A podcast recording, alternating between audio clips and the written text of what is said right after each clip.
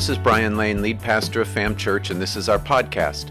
To kick off the new year, we are looking at things that cause us to be triggered, things that cause us to get upset, that can ruin our day, our week, or even our year. They don't have to do that, so join us as we work at keeping our finances from triggering us. And all right, and so as they're collecting the offering, I'm just going to get started here on the message. This is our final message in the Triggered series. And uh, then next week, as I said, with our annual business meeting, I've got a message, and it's, it's kind of going to be our, vi- excuse me, our vision for 2019 and it's just kind of kind of set the tone of where we are going and if you've been at any of the services recently or we're here on wednesday night for our night of worship you know the theme is going to be kind of awake for this year and so we're going to be talking about that uh, this coming sunday and then after that starting the first week in february we're going to do a verse by verse study of the book of James on a Sunday morning. And so um, this is something different. I've never really done a full book on a Sunday morning. We've done it on a Wednesday night before, but never on a Sunday morning. And so this should be interesting to keep people engaged, to keep it relevant, and to yet get through this whole book. And so that's where we're going to be heading, and that should take us at least until Easter. And by the way winter has been going, Easter can't get here soon enough because I am ready for spring. It's supposed to be 37 tonight. What on earth? I thought we lived in Florida. Okay. And then, uh, like, we're supposed to have a couple of days. We're supposed to get back to 80, and then it's supposed to be like 60 for like eight straight days. That, no, don't cheer for that. That is so messed up, okay? That is so messed up. That's not why I live in Florida. All right. Okay, good. I got, I got at least one amen out of that. Well, anyway, so this week, our final message in this Triggered series is about finances.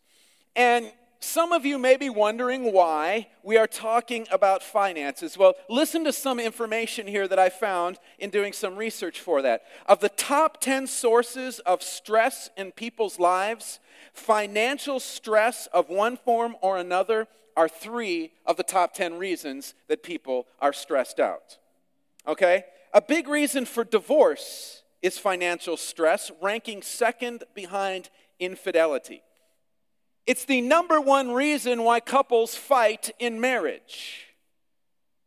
Financial triggers can lead to migraines, cardiovascular disease, insomnia, and depression. It also leads to overeating, smoking, alcohol use, and abuse, and others.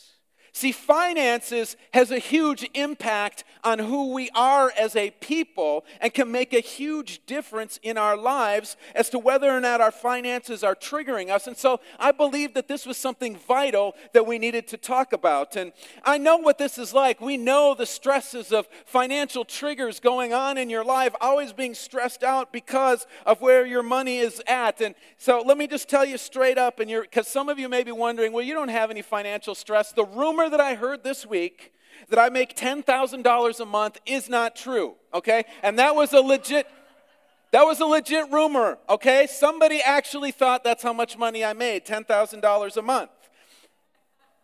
That's crazy, okay? I don't make anywhere near or close to that. I would take it if I was offered it, I'm not gonna lie, but I don't make anywhere close to that.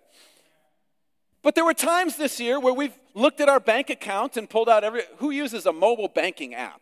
This is the greatest invention. I love my mobile bank. I can deposit checks on my phone now. I mean, it's just so cool. But, anyways, I hardly ever go to the bank. Um, but, anyways, here's the deal. You know, we've had times where we could not spend a dollar until one of us got a paycheck in, the, in recent times. There's been times where I've told Dana that if you need gas, 10 bucks is your limit. Do not spend money on anything else. There was one time our account recently had $2.85 in it. And some months you play that balancing game of can you schedule or get the bill timed right to go with your paychecks? Anybody else lived there, been there, or done that? Yes. I think many of us can feel this, and there was even one time that I got up in the morning, and thankfully I get up early enough. I logged into my bank account, and it had a negative number in there. Well, fortunately, I had enough cash in my wallet. I had some cash in my wallet. I ran to the ATM, deposited the money before the business day started, so I didn't get an overdraft fee. But this time of the year, the stress seems more real because we all just got done overspending at Christmas time, okay? We spent money we didn't have to buy awesome gifts so that six months from now our kids would have no idea what we got them for Christmas, right? Can anyone else relate to that? And with us living in that situation, Jesus has some advice for us this morning in regards to our finances. And I've said this before, but it's good to repeat, and that is that Jesus talked about money more than any other subject except the kingdom of God. It was actually his most, second most popular preaching subject. If I were to talk about money as much as Jesus did, I would have to preach 17 messages a year on money. How many of you want 17 messages a year on money? People leave the church when you give them one message a year on money. So they would really hate Jesus. But there's a reason for that. The reason is that money and finances have power in our lives. It's one of those areas of life that we'll make decisions about without praying about them whatsoever because we think we know more than what God could possibly know in our situation. Because really, if you read the Bible, sometimes Jesus or God gives people some really crazy financial advice. And money can capture our heart like nothing else. It tells us in Matthew 6 24, no one can serve two masters. Either you will hate the one and love the other, or you'll be devoted to the one and despise the other. You cannot serve both God and money.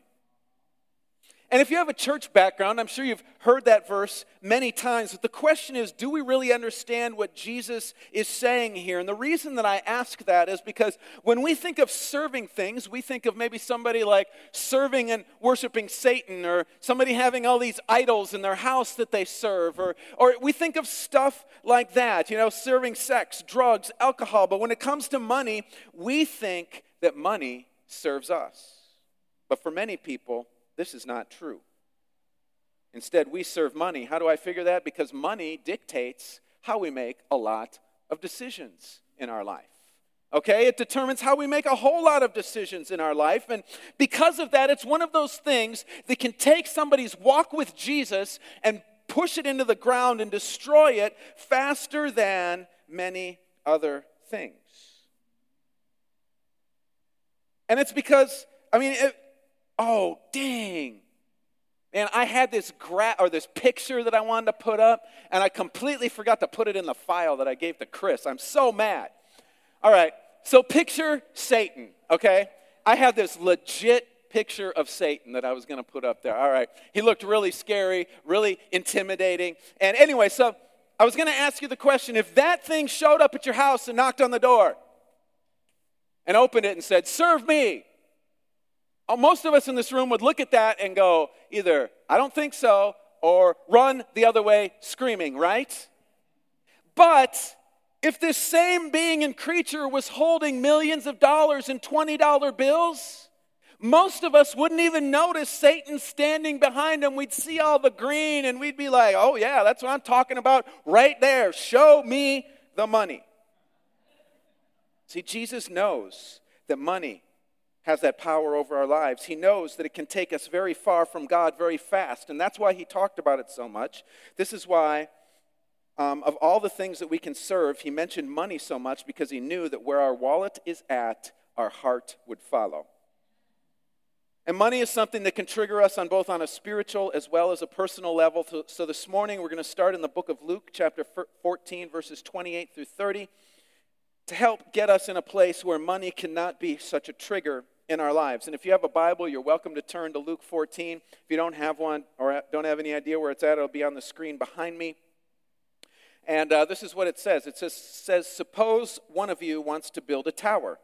Won't you first sit down and estimate the cost to see if you have enough money to complete it? For if you lay the foundation and are not able to finish it, everyone who sees it will ridicule you, saying, This person began to build and wasn't able to finish.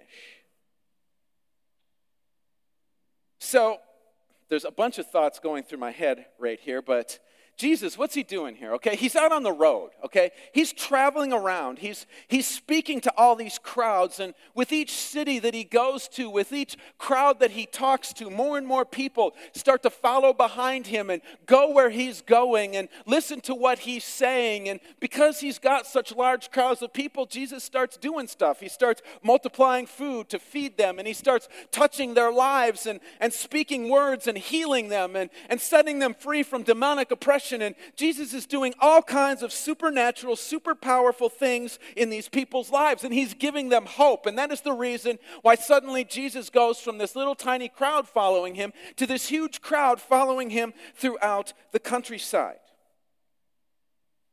In the midst of the gathering of this large crowd around him, Jesus felt the need to let them know that following him is more than just getting your needs met. It's more than just hanging out with the Son of God. He lets them know that they really need to think through the decisions that they are making, especially in regards to following Him. He is telling them, look, it's time to sit down and count the costs. Now, for him on a spiritual level, in a spiritual place, what he was saying there was, you know what, following me is going to be very costly to you, and so you need to count the costs of that. But what he's also saying on a practical level is that in our life, when we look at our lives and our situations, even when it comes to our finances, we have to be people who can stop and count the cost before we go and spend the money.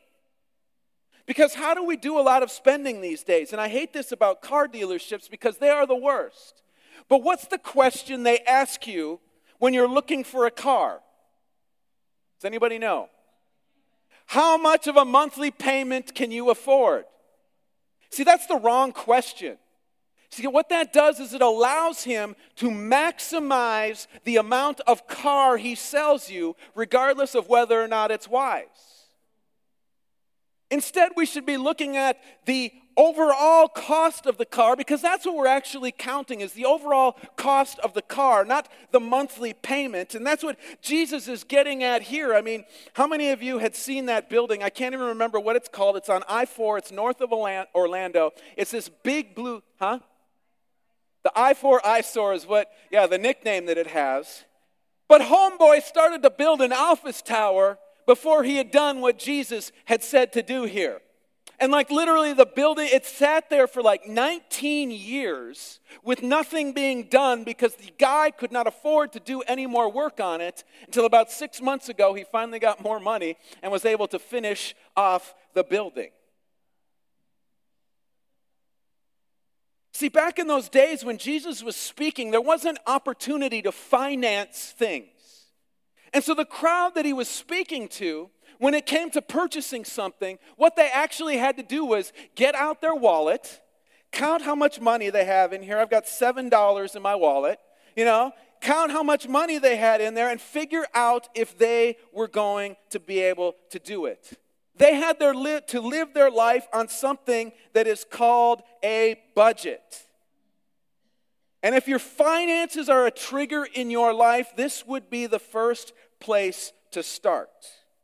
I would challenge you to sit down with your bills and create a budget because the first step in figuring out how to fix things is to figure out what the problem is. And so, if you're saying, well, how do I do that? How do I create a budget? You determine where your money is going. And so, the first month in the budget process, you sit down, track all of your income as well as, as, well as where you spend every single penny that goes out of your account. You have to track every penny or it won't work. Once you know where everything is going, then you need to say, okay, my income is this, and I have some fixed expenses housing, student loans, car payment. You put those items on your budget. Then you have to look at how you spend the rest of your money. And so if you're taking in more every month than you're spending, the first thing would be to look at those areas that you have quote unquote discretionary spending. You know, are you spending five or six hundred dollars a month going out to eat? Well, if you're doing that and you're going over and you're spending more than comes in every month, the first thing you need to do is look at that area and say to yourself, hey, maybe I shouldn't go out to eat. I need to cut that down and not spend as much money. Other people spend hundreds of dollars a month on clothing and shoes, and so maybe that's what needs to be cut down in order to make ends meet each month. If you can't afford cable, get rid of it. You know what? Life does not end when the cable is cut. We have not had cable in our house for years because it is so overpriced, and we cannot afford it. And I know it's not always fun to make those decisions because at the water cooler at work, you may not be able to talk about the TV show that everybody else was watching on HBO when you're standing there. But isn't the stress of not worrying about whether or not you can pay your bills this month worth more than somebody saying, Oh, how come you didn't catch that show? We have to be able to say no to ourselves many times and, and work through these things and uh, uh, set a budget and say no. And then when we can get to that place, we're going to see our triggering go less, become less because of our finances. Dana and I have had to have a budget for years. I have a spreadsheet and track every penny that comes in and goes out each month.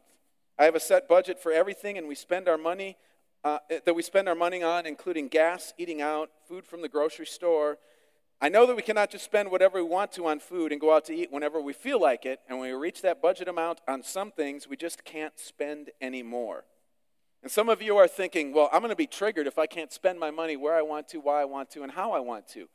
Well, the deal is, is that nobody really can live their lives that way. We discussed that a few weeks ago, and I really find it more stressful when I can't make a bill payment and I know I'm going to get late charges and other fees because I wasn't able to make that payment. That's far more stressful to me than a, a, a $25 meal at a restaurant.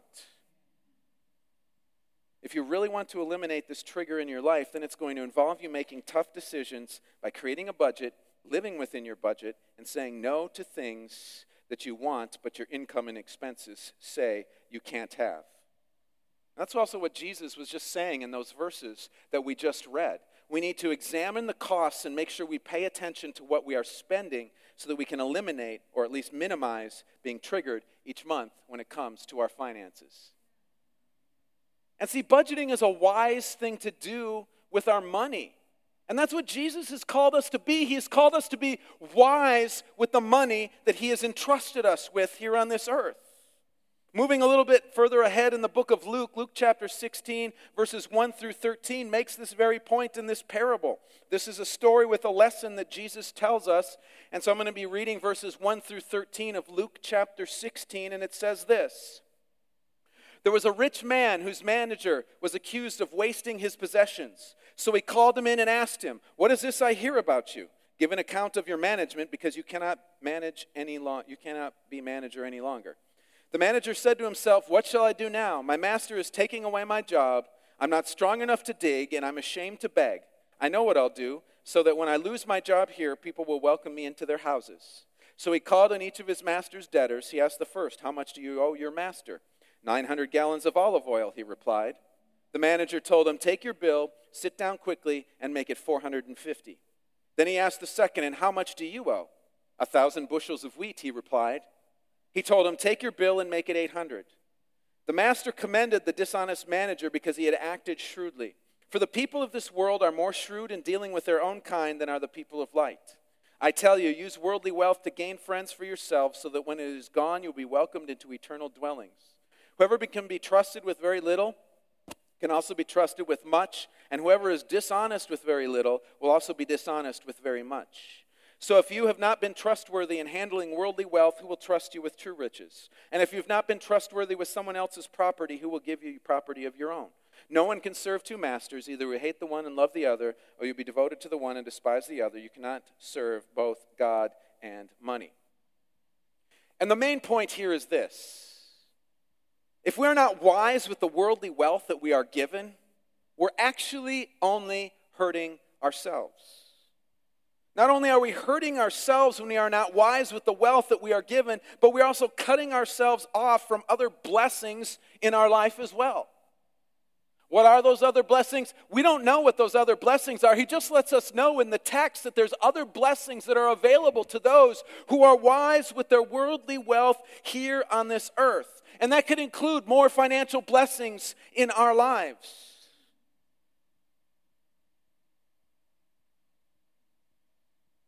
So, not being uh, wise with what God has given us can be a cap, it can be a barrier to God's blessing to us financially.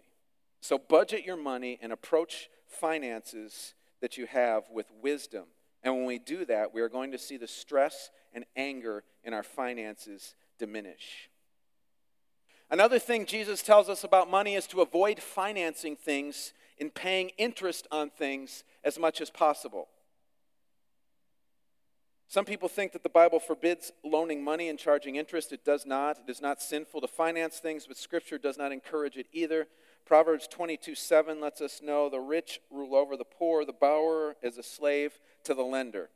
So the borrower, borrower, that's a hard word to say, is slave to the lender. As long as you owe someone money, you're in debt to them. And the work and the job that you are doing, you are actually not doing for yourself and your own benefit. You are doing to pay them off. And that's basically the definition of a slave there. You work so you can pay them your money. Instead of being able to spend your money um, the way you want to, you have to give it to someone else that you borrowed it from. Now, I know that in some situations and circumstances we have to borrow money, okay? But it's not as necessary as we think it is. Yes, if we want to buy a house, for most of us, we have to get a mortgage to pay for the house. But there are many things that we finance that we could either finance a whole lot less or we shouldn't do it at all. One of my favorite things is that, to talk about is a car. Now, the best option with a car is if you can pay cash for it and buy it without having to finance it. But that's not always the case. I understand that. We just it's hard to save because some cars are just not reliable. Like we've got we bought our daughter a uh, $2400 car a year and a half ago and the head gasket's already blown on it. Maybe if we had spent more money, the car, we'd, we'd still have a running car, but now we have to go and get another car, okay? And so so sometimes you get what you pay for when it comes to your vehicles. But we've got to be careful in financing cars that we just don't go crazy because a lot, a lot of people just walk into the car dealership, they get that, they want that brand new car. Brand new car is the worst financial, or one of the worst financial investments you can make, period.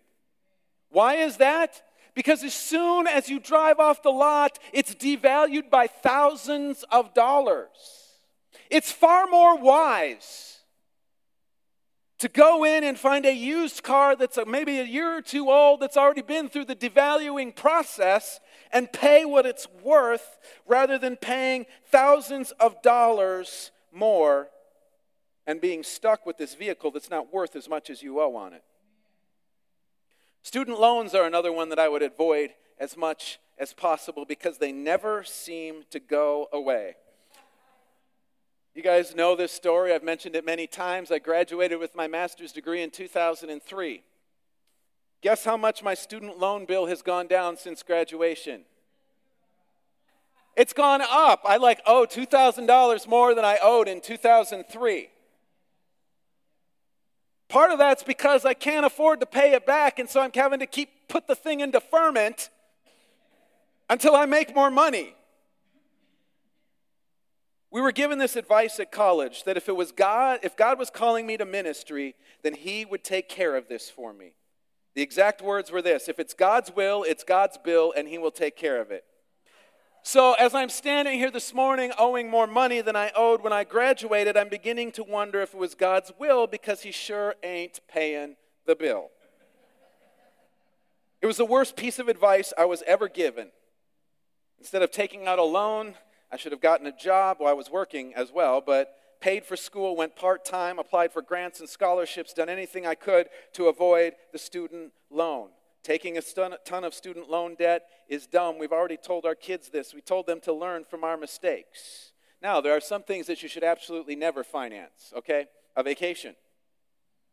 Too many people ring up vacations, a weekend at Disney, a cruise, a few days in the mountains, a weekend at South Beach, or even going out to eat, and they put it all on their credit card, worry about paying it later. That's really, really dumb. I know because I've done it. In 1991, before I was a Christian, a friend of mine and I decided we were going to go to Hawaii for spring break. My part of the trip was about $2,500. That was everything except for food. I thought, I'll just put it on my credit card and pay it off over the next year. Well, I didn't pay that off until the year 2000. Nine years of interest. This trip to Hawaii probably ended up costing me more than 10 grand.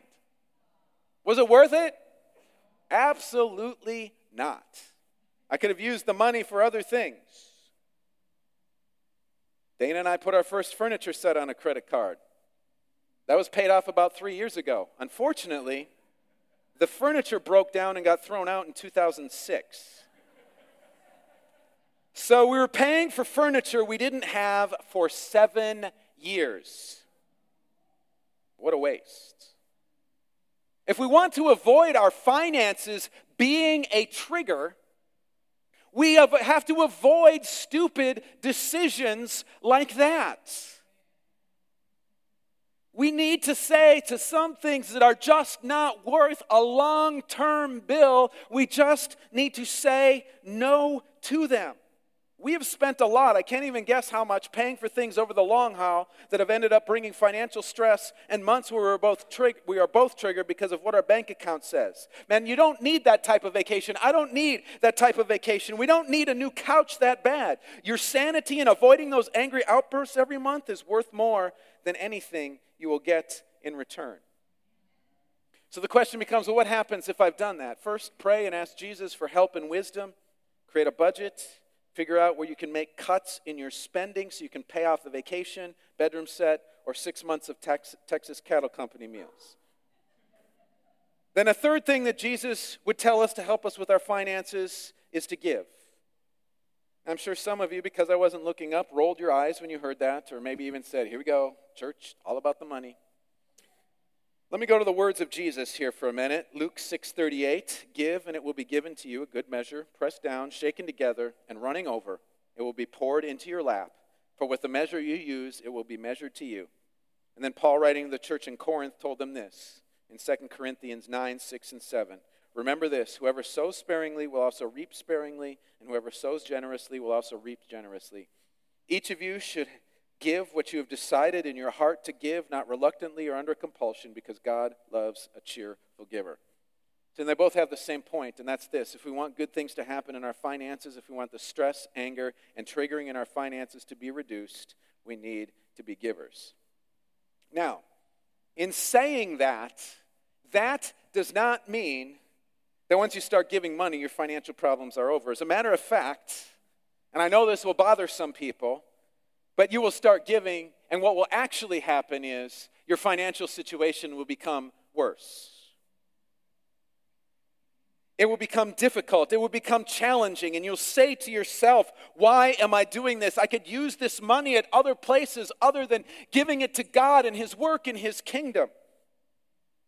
See, this thing has a name to it. And what this name is, is it's called a faith test. A faith test is where God says, okay, you are trusting me. Let's see if that's true. I'm going to shake things up a little bit and see if you respond in faith. How many of you, since the fast has started, have seen these things happen in your life where suddenly you're fasting, everything's going good for a couple of days, and all of a sudden this faith test comes into your life and starts to try and shake you up and mess you up and get you off track and make you say, you know what made me feel better?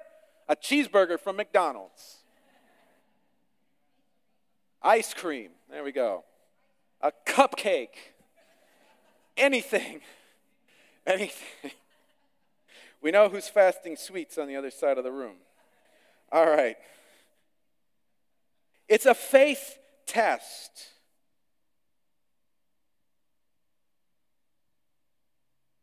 And how that looks in our finances is that we'll say, okay, God, you know what? I'm going to commit to giving, whatever it is, whatever is, makes you cheerful. And you're going to give that. And then suddenly, your car will break down. Suddenly, you'll need to repair something in your house. Something crazy will happen that will put a strain on your financial situation. And the test will be do we continue to trust God and give what He asks us to give, or will we stop to try to cover the expenses that just hit us? And I guarantee you that test will probably trigger you because you're just like, for the love, I'm trying to do things right, and here we go again.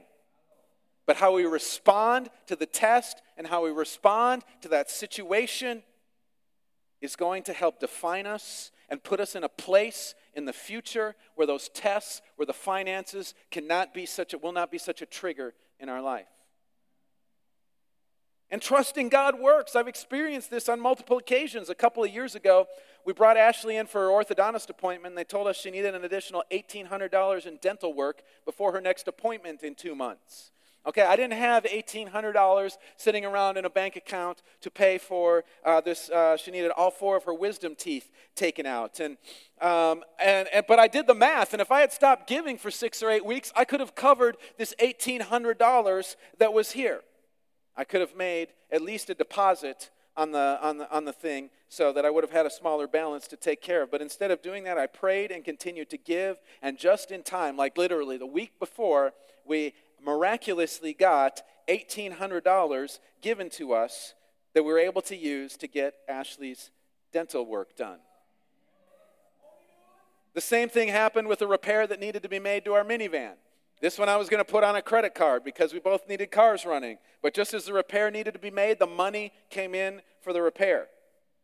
Now, it doesn't always happen this way. There's been times where it hasn't happened this way. There have been times that I've just not had the money and I've had to keep going, keep trusting, keep believing that God had my back, even though what I needed never came in.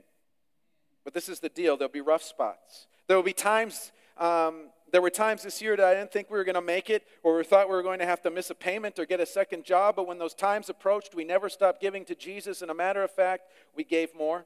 We continued to increase our missions giving, even though our bank account balance was telling us not to. And even though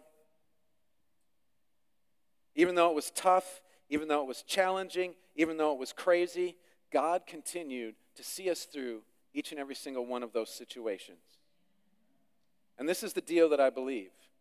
If you really want your finances to not be a trigger in your life, you need to take all of the pieces of this puzzle and put them together and operate your finances, operate your money like that. Put it on a budget. Put your money on a budget. Be wise. Be wise in how you spend and where you put your money.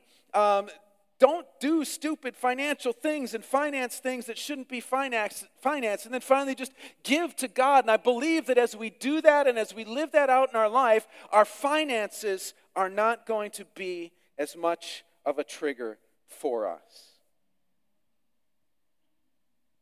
And so, in closing today, this may seem a little bit weird, but I want to talk about Jesus for a second. Because we've mentioned him and his plan and his purpose for his finances, but we've never talked about who Jesus is. And here's the deal Jesus came because there was this sin that separated us from God, causing our lives to be disconnected and lived without him.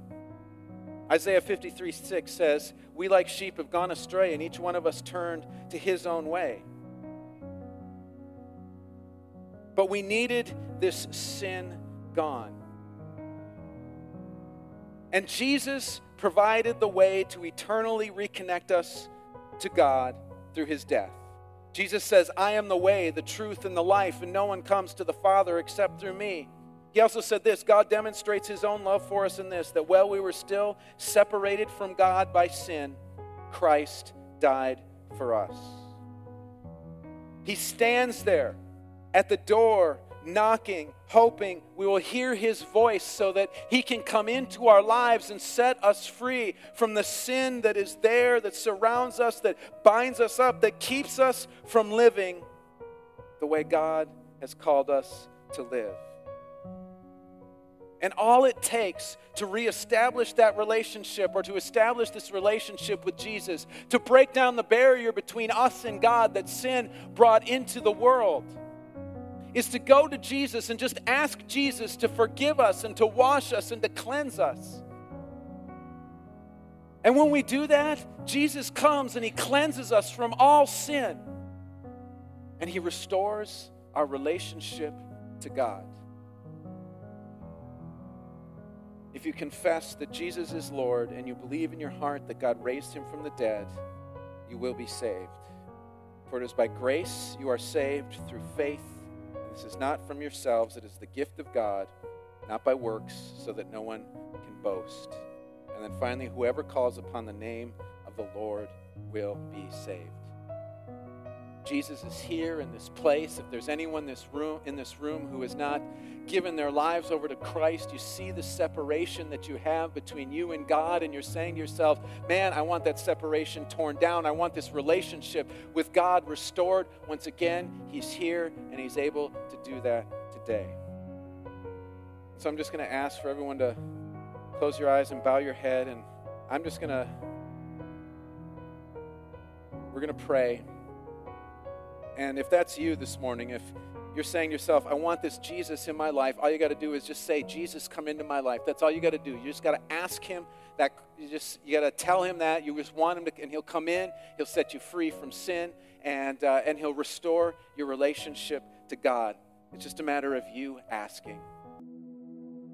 Thank you for joining us on the FAM Church podcast. FAM Church is here to connect people to Christ. If you live in or are visiting the Lakeland, Florida area, we would love for you to join us on Sundays at 10:30 a.m. You can also check us out online at myfamchurch.com. Thank you again and have an amazing day.